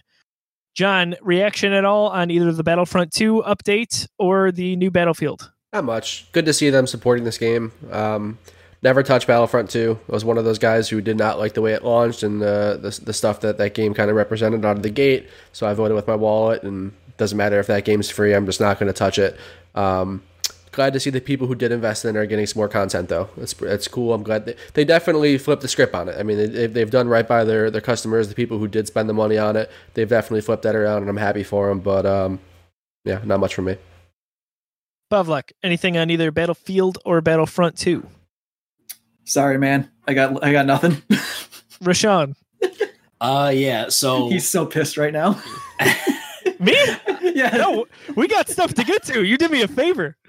um bro I'll, I'll, make the, the battlefield point quick only because obviously not much information here but pretty cool seeing that we're going to be able to get in a, another battlefield you know I'm, I'm sure a lot of people will be excited about that when it comes to the battlefront point i'm in a very uh, i think i'm in a one of the in a unique situation for this, at least in this call, only because I have the same attitude as John. And I normally have this attitude with games like that. I personally uh, think that, you know, game, some games like Destiny, um, a game that's going back to earlier this gen, Evolve, um, even though that's still oh, kind geez. of that that never actually recovered. Um, yeah there's there's certain games that have these obviously these online mechanics um and obviously these uh microtransaction type systems at first and we all know the story what happened with battlefront 2 at launch. Um and i was a person of course an early adopter at star wars. Of course i bought it. So i was disappointed with of course that product i, I was absolutely furious um, and I generally once a, once a product makes me furious, I generally, especially gaming, I generally never go back because at that point that's wasted time. Time's the most valuable resource that you have. Once you waste my time, I feel cheated. I really don't want much to do with you anymore. Star Wars, I I'm like I gave it one last shot, and the only reason why is because a couple of my best friends were begging me, like, "Listen, man, it's, it's different. They made updates to it." And for the longest time, I wasn't trying to hear it. I'm like, "No, nah, man, I'm not. I'm not doing it." why would I go back to it at this point, like two years later? Um, I finally cracked, and I'm like, you know what? It's Star Wars. I have nothing else to play. Let's just see. Let's see what it is. If it's a train wreck, I'll go on another rant, and if, and if it's good, hey, I, then I then I make. It's really good now. Um, again, I know years later, um, but it, it's really good now. The amount I, I will give Dice credit, the amount of effort, content, everything that they've done has been has been first class when it comes to content being added to this game. Um, so now that it's pretty much wrapped up, the thing that I'm gonna take away from this game is Battlefront 3 better be amazing at launch. That's what I'll say on that point because there's no excuses now. We know that Dice is capable of making amazing, amazing games. Again, Battlefield, again, we know the history with that. Um, Battlefront, we we didn't know at first, but with these content updates that they've been progressively adding, it's gotten a lot better. And I looked at an article earlier today 26 updates overall for this game. So they've supported this game. They've, and they're going to continue to support it. Um, but for whenever they decide to make Battlefield 3, there is no excuse why that shouldn't be amazing at launch. Yeah, I, I was definitely in the minority in enjoying the game at launch despite knowing what it went through with how it was presented in the microtransactions and all that, I feel, and like you said, there's 26 updates to this. Like there is almost no major character and no planet that you can't visit, no battle that you can't like can't recreate from the movies. It is really, really impressive, and it's got that dice gameplay feel to it. Uh, definitely not for everybody. Still, that being said, but I will say I feel like they almost went a probably farther than they should have with the free content, which is kind of crazy to say. I agree. I, I would they, agree with that. I'm not. I'm not here to complain about free content, but they could have l- dropped this a year ago, and I would have been like, "Wow, they really added a lot with the the Clone Wars and the the Han Solo stuff. Like they they did a lot." So that being said, it's nice to see such a dramatic change, a dramatic 180 from where they were in that week before launch to to now. Definitely night and day. In, yeah, they could have just dropped. A, they could have just dropped whether it's free or paid for. They could have just dropped one DLC. Hey, you know, we fixed what we could. We added whatever, and and that's it. On to the next game. But they they did it again. Twenty six updates. I, yeah. I repeat. Um. So again, I'll say it one last time no excuse for Battlefront 3 to be trash at release. Um, at least in, at least in my opinion. I know Joe feels differently, but there's there's no excuse and they know what it takes now to please Star Wars fans. Um, and and just gamers in general cuz you know whether you're a Star Wars fan or not, a lot of people were disappointed with that initial product. So, do yeah. it right the first time now. And I think a lot of that majority of that stems from EA because I always felt the gameplay was there. Um, yes. it's, how, it's how it was priced. Yes. Um, mm. That you know that wasn't great, obviously. So uh, the battle on Scarif that is playable now for free. So if you have Battlefront 2, jump back into that world. This is a game I revisit every few months just to get a few online multiplayer matches uh, on Xbox Live. So I'm sure I'll be revisiting that shortly. Uh, game of the year talk. We want to get into just some of these games here. There's one last uh, thing that we had on the we didn't have on the news list i thought was super interesting. I am a lifelong huge seinfeld fan. Uh, a kind of interesting thing popped up about a week and a half ago. There's a game that two developers are, are trying to make about nothing. Uh, so you can go to www.seinfeldgame.com right now for more info. But there's a hilarious minute and a half trailer of kind of a point and click adventure like you'd imagine maybe in like a Telltale game about Seinfeld, about choosing dialogue options as one of the four main characters from that show. And I'm telling you, I would eat this up all day long, even with no real end game, because hey, it's Seinfeld, a show about nothing. Hopefully, it turns into a game about nothing. I'll include a link in the article to this uh, video and podcast at thegeekiverse.com. If you like Seinfeld, this is something that you got to get behind. So, Game of the Year talk. Uh, as we mentioned here, uh, Game of the Year Watch 2020. We're going to dive into just a, a, brief conversation about some of the games that we believe will be frontrunners as we get towards the end of 2020. But seeing that we're uh, the first quarter and a month into this year already, we'll get into to some of the titles here. John, I'm going to have you go first. Why don't you pick one title here uh, maybe make a case for it or your prediction, if you will, for what you think might hang around towards the end of the year, or if you want to choose two. I'm gonna go. Yeah, so I mean, it's tough for me because honestly, there, has been a lot of really, really solid games, um, but nothing like that's traditionally what I'm looking for in game of the year, in a game that like stands out to me as the game that had the most impact on me.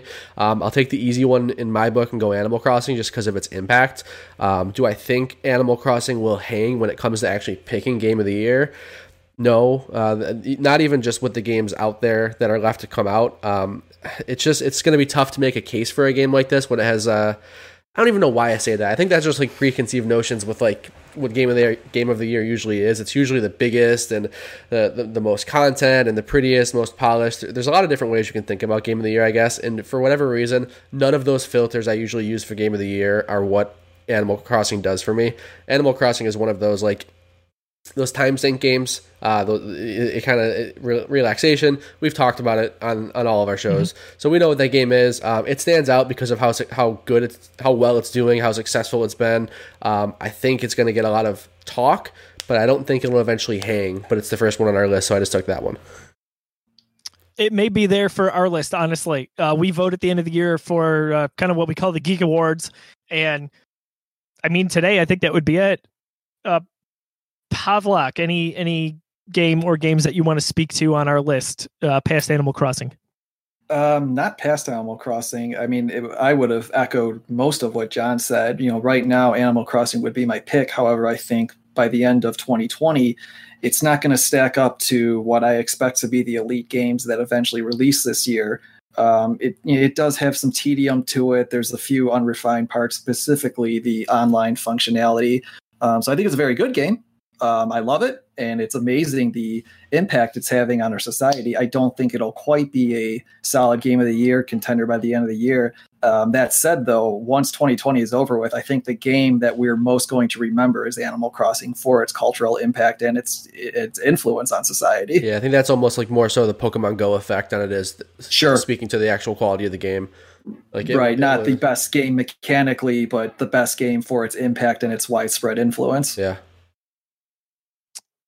Rashawn, I, I, know you can speak to a few of these that we've got on our list. Um, mm-hmm. You know, give us maybe one or two of those and your general thoughts on if they're going to stick around, if they've got a shot at this thing.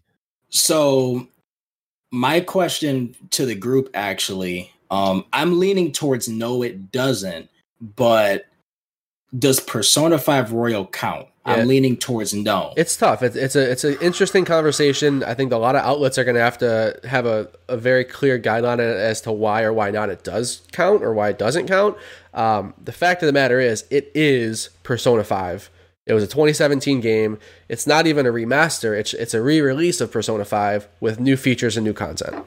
So it's a repackaged right. game. It's not like it's not like Persona 5 didn't come out this generation. I know it came out for PS3 as well, but it had a day and date PS4 release. This game came out in 2017. The full story. I mean, it's not like it's it's not it's not HD remastered. Some of those you know some of those terms that we we hear a lot when we talk about remastered games is very much a repackaging of Persona 5 with extra content.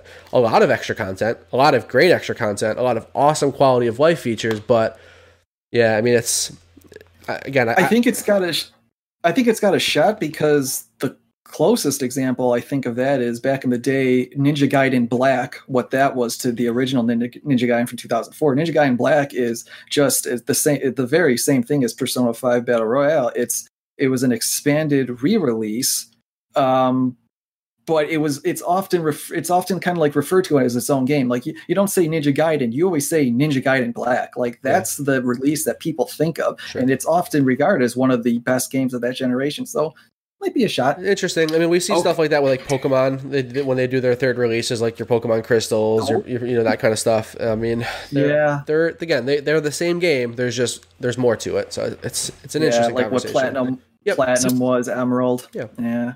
I think so, it's in the general conversation. However, I would say from a Geekiverse standpoint, we would probably not make it eligible only because we would probably not classify it like John said exactly as, as enough game. of a you know a new game. It, it's it, just kind of how we do it. But you know that being said, it, in being a title that has been released this year in the package that is Persona Five Royal, pretty incredible from everything that you've played and said about it.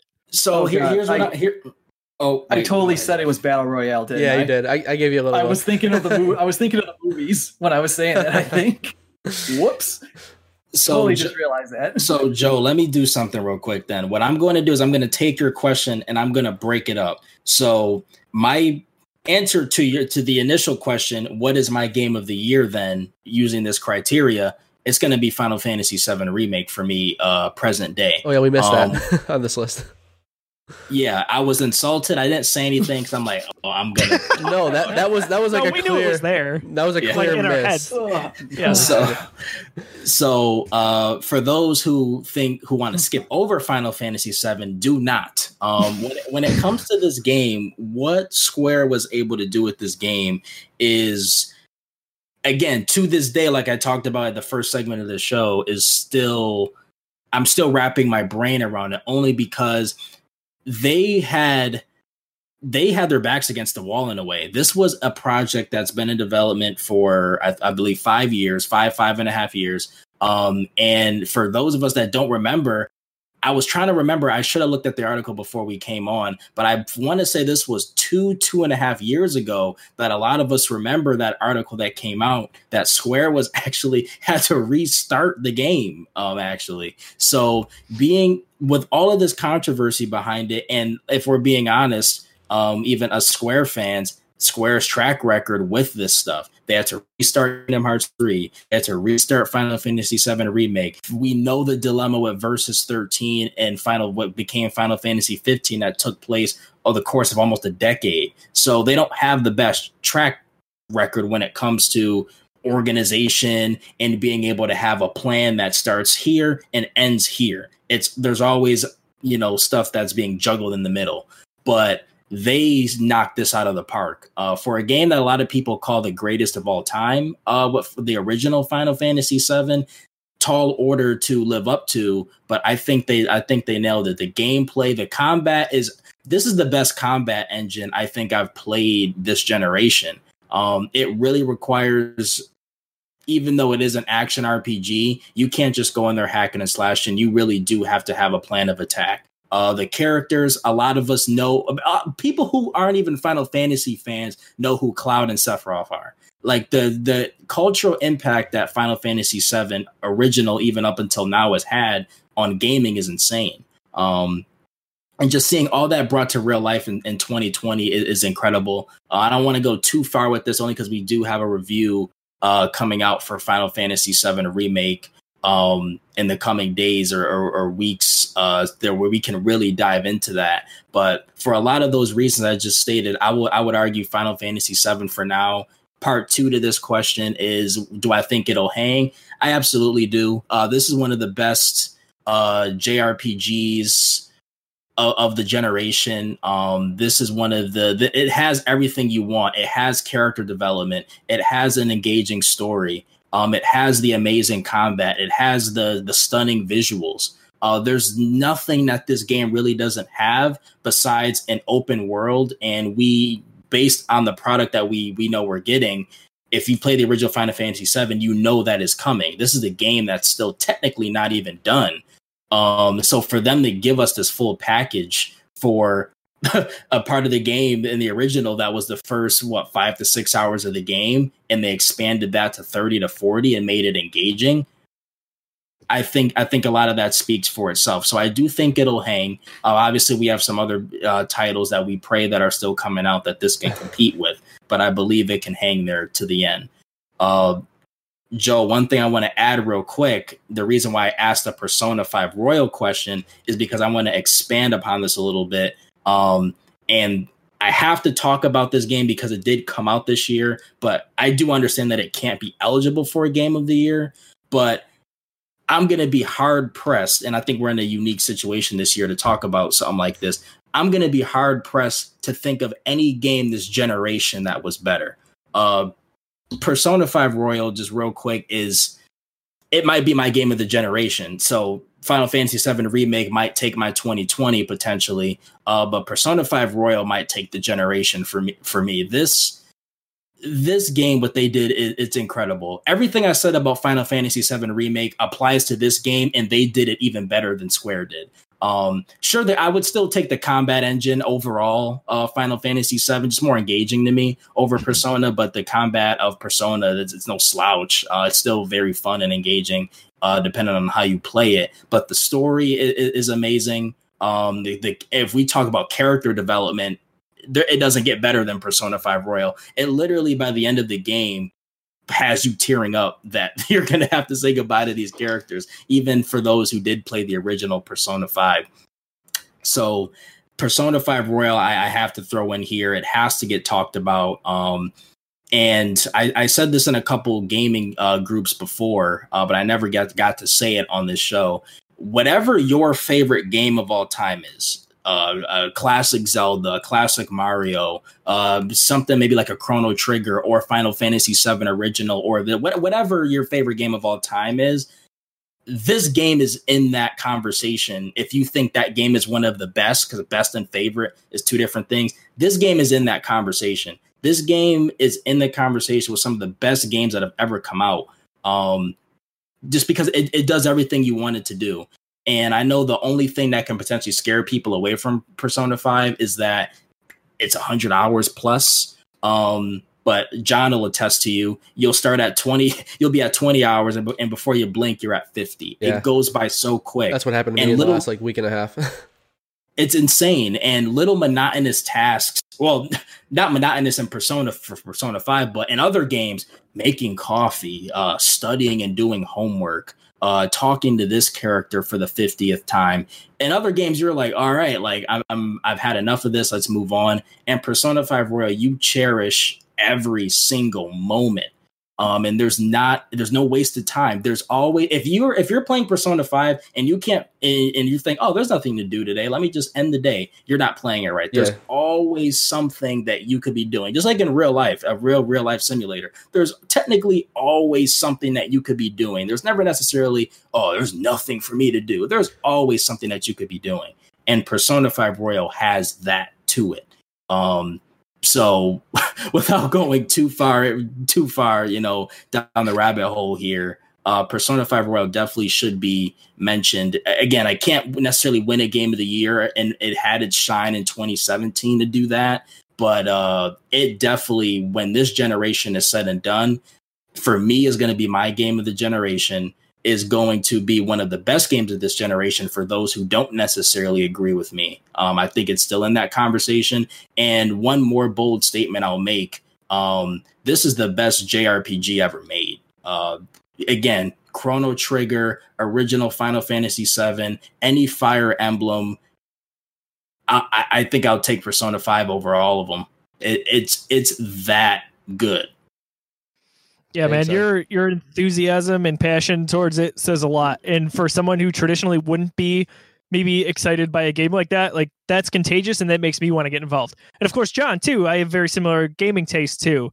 He's enjoying it, and like you said, he's just kind of jumped down the rabbit hole, and all these hours have gone by. Yeah. Like I, I'm probably going to dive into this at some point, and I traditionally would not have, but the, the way you guys talk about it just it's, it's so speaks good. volumes. The one thing I want to jump back on is Rashawn's first point. We absolutely did not mean to leave Final Fantasy VII off this list. No. That, that was a mistake. Um, and I take back basically everything I said. Final Fantasy VII, I think, is far and away the front runner for Game of the Year right now, and it, it is that game that I that I think of that will definitely hang. It has it has the cinematics, it has the polish, it has the gameplay.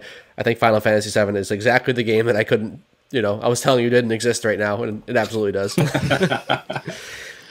so uh, for me, just uh, maybe two games I want to touch on. Not uh, that I necessarily think they'll win Game of the Year, but uh, Doom Eternal. I know I've talked about how much uh, Animal Crossing has taken me away from it. Um, I think we'll be hard pressed to to find uh, maybe a better shooter than what we're, we've got with Doom Eternal. Very quality release, wonderful stuff uh, from the team that made the 2016 Doom reboot, and it's built off of what we got with that game and taking things, in my opinion, to a new level, including a story that I actually care about, which I did not at all in the in the first Doom. The gameplay, it's fast, it's furious, it's everything that you would imagine from a game like that. Um, it's a hard game to to put down and not play through all the all the way wi- without hiccups or games in between it, which is probably why I've had some issues with doing that because you don't play for a day and then it's like, oh my gosh, I forgot I had this weapon and I forgot that I could get into this groove. And you just you get into a tempo. And maybe um, that is almost everyone's got a game like that. But for me, it's it's Doom Eternal, and I think you know, depending on what we get, if we get Halo Infinite later on this year, I think Doom's going to be at least the best shooter of the year, and it will probably be in my top five for game of the year. Another game that I've really really enjoyed was um, not getting uh, probably the the press on the same levels as some of the other titles we've talked about. But Ori and the Will of the Wisps, I finished that game, uh, went all the way through as quickly as I could from uh, the release uh, on Xbox Game Pass, and that is a gorgeous, artistic, colorful world with it's just teeming with atmosphere. An incredible part of that is the score behind it, which brings about the emotion in uh, a story that maybe wouldn't have been developed as deeply as it needed to be. So the team there, much like uh, Doom Eternal expanded on the original Doom that we got from 2016. I think Will of the Wisps did that, but made for an even better experience than what we got with Ori and the Blind Forest. That is a game if you enjoy platforming or relatively small scale games to an extent. That is a game that I encourage you to even just play for a few minutes. That is a, a beautiful game on so many levels, and I really enjoyed my time with it. And uh, it is a game that you'll find challenging uh, especially on the the higher levels. Or if you're like me, who's not very skilled at a lot of games, even on the lower levels, uh, you'll you'll find some some challenges there. So those are, are two that I've thoroughly enjoyed so far this year. Doom Eternal, I've got a ways to go in still. I think they'll be in the conversation for me, at least on my probably my final top ten list. I don't think they'll they'll probably hang with games like Final Fantasy or even Animal Crossing, which we've covered extensively to this point looking at the rest of our list here, we also mentioned Half Life, uh, Nioh 2, Resident Evil 3. We did not put on the list oh, yeah. in terms of a remake. That's another game that I that know will be on on many people's lists towards uh towards the top. I would say. I think uh, and, I think Half Life Alyx deserves a pretty big shout out. Um, that is, I know none of us. I don't think any of us have touched that. Right? None of us are kind of VR guys in terms of our current setups, but Half Life Alyx is getting some praise, man. I mean, people are people are talking about that game as if it is a true sequel to Half Life. I mean, and again, it's a. It, I think when we when it was first announced, we were a little skeptical that okay, Valve's not giving us Half Life Three, they're going to go give us a Half Life VR game. Interesting. Like, you know, is it going to be a mini game? Is it going to be a tech demo? Half Life Alyx is incredibly impressive. Um, from the reviews I've seen, reviews I've seen, people love it. From the stuff I've seen you can do in that game with the Valve Index, with the the, the, the, the full finger tracking, like people are literally writing on on whiteboards, like in their own handwriting. Like there is just in, like there, it's a technical marvel, and people seem to really love it. So I think that you're going to see that in a lot of other uh, game of the year lists. Maybe not ours because we're not exposed to it. None of us are maybe even that big of Half Life fans. I've played two, I really liked it, but not one of my favorite franchises ever. And I don't think we have VR, so it kind of falls through the cracks for us. But worth worth a pretty big shout out. You're going to see that brought up a lot at the end of the year. Yeah. Uh, so just quickly running down kind of the, the games we mentioned, where they stand on Metacritic as of uh, April 29th here. Persona 5 Royal, 95 incredible. Rashawn, uh, as he can attest to that. Half Life, uh, right behind it at 93. Animal Crossing is at 91. Ori and the Will of the Wisps at 90. Uh, this is another game that we've probably uh, ferment, forgot to mention in our conversation, uh, but Dreams, Dreams for for PS4 that is at 89. Doom Eternal at 88. Final Fantasy VII Remake at 88, and uh, let's see, Nioh 2 at 85, and last thing I wanted to mention was Resident Evil 3 at 84. So all of those games scoring very well from a critical standpoint. Uh, commercial, that's a different conversation in terms of sales. Obviously, we talked about Animal Crossing to death, but I'm sure um, you know as as we get on here, we'll we'll kind of review some of the sales figures as we talk about uh, more of our game of the year watch down the line in 2020 but you can't go wrong with any of the games that we mentioned there. It's, I think so far, you know, if nothing else happened, that's an impressive list. This yeah. is a really, really good first quarter and a month of 2020.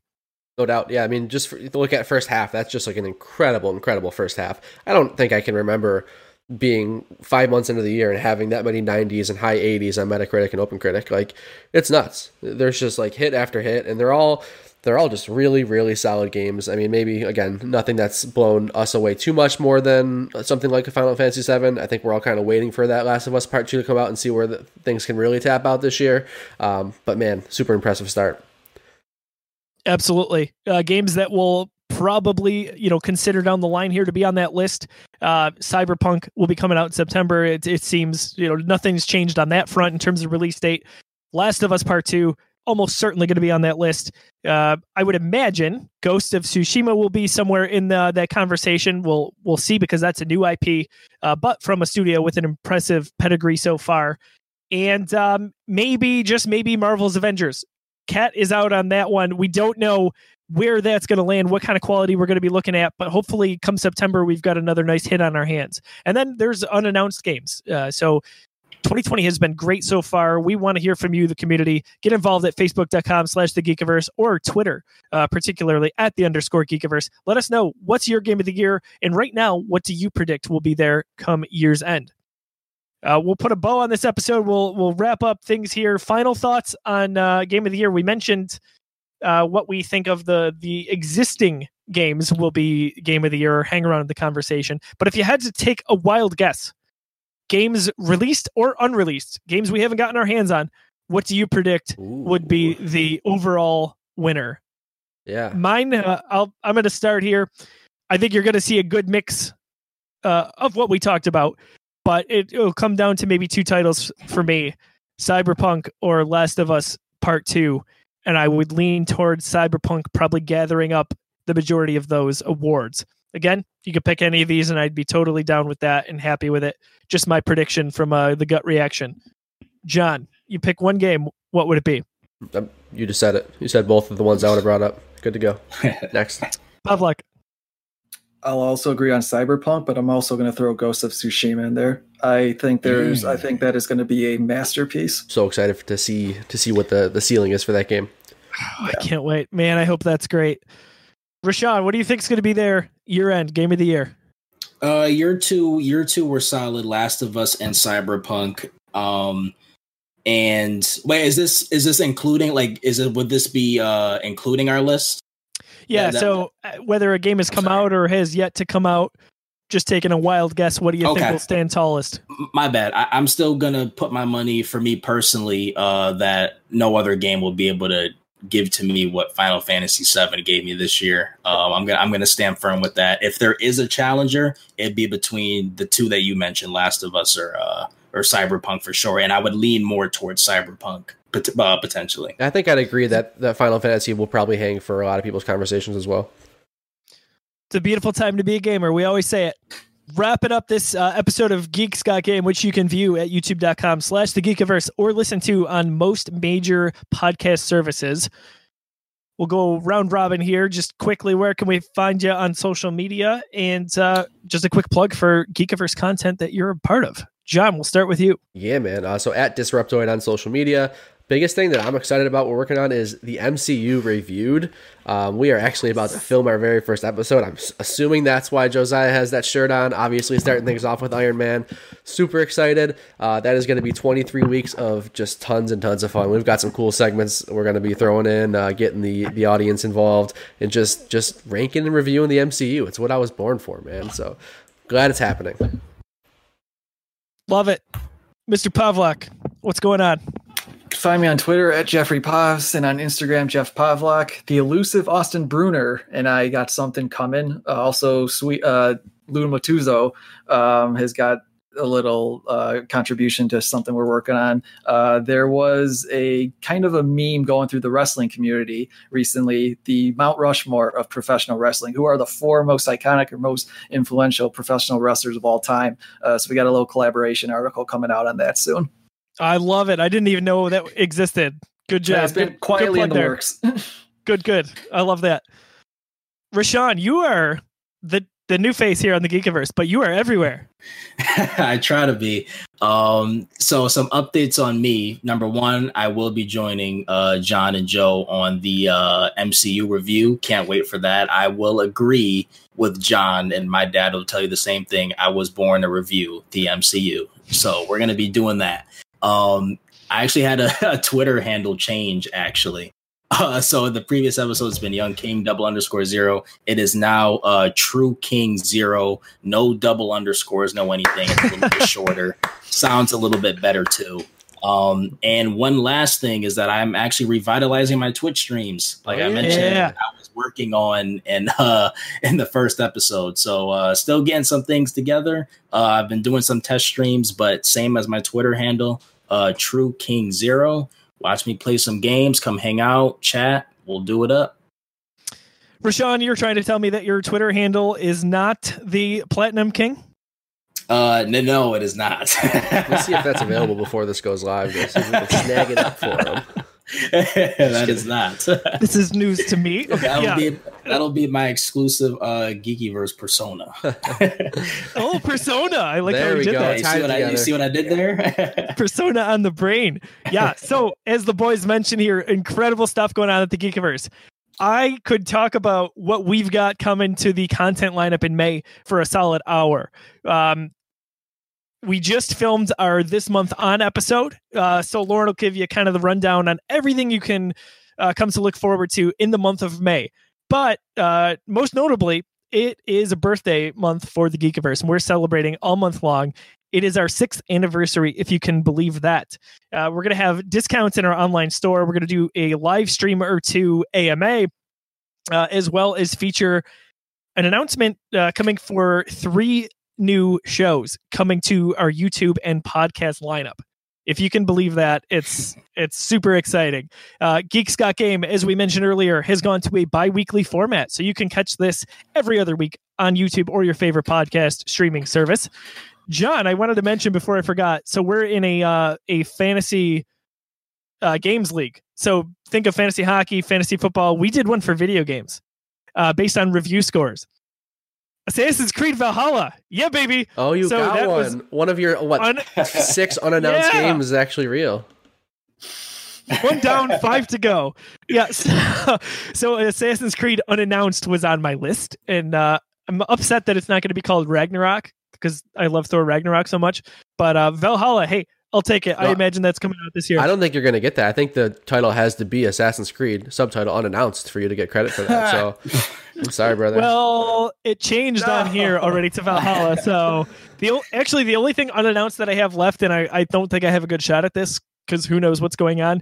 But the untitled Batman game from WB Games. oh no, no shot. Who the heck knows? yeah, we'll see. yeah, We'll especially see. with the quarantine, I think I'm in trouble. End the podcast before going another rant. Oh man, I could talk about that forever too. Uh, so We as we have been mentioned, talking about that forever.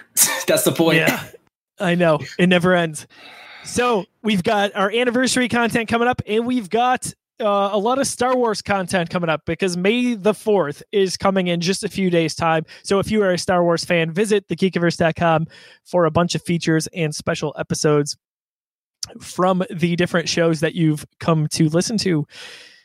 I am at Josiah D. Leroy on social media. You can follow me there, uh, crying about not knowing when the next Batman game is probably going to come out, if ever. Also, my and my my weekly plug for Rocksteady. What the hell are you doing? What the hell are you doing? It is what it is. For Rashawn, for Jeff, for John, I'm Josiah. We appreciate you so much. Thank you so much for tuning in. We'll catch you guys soon. Have a wonderful evening.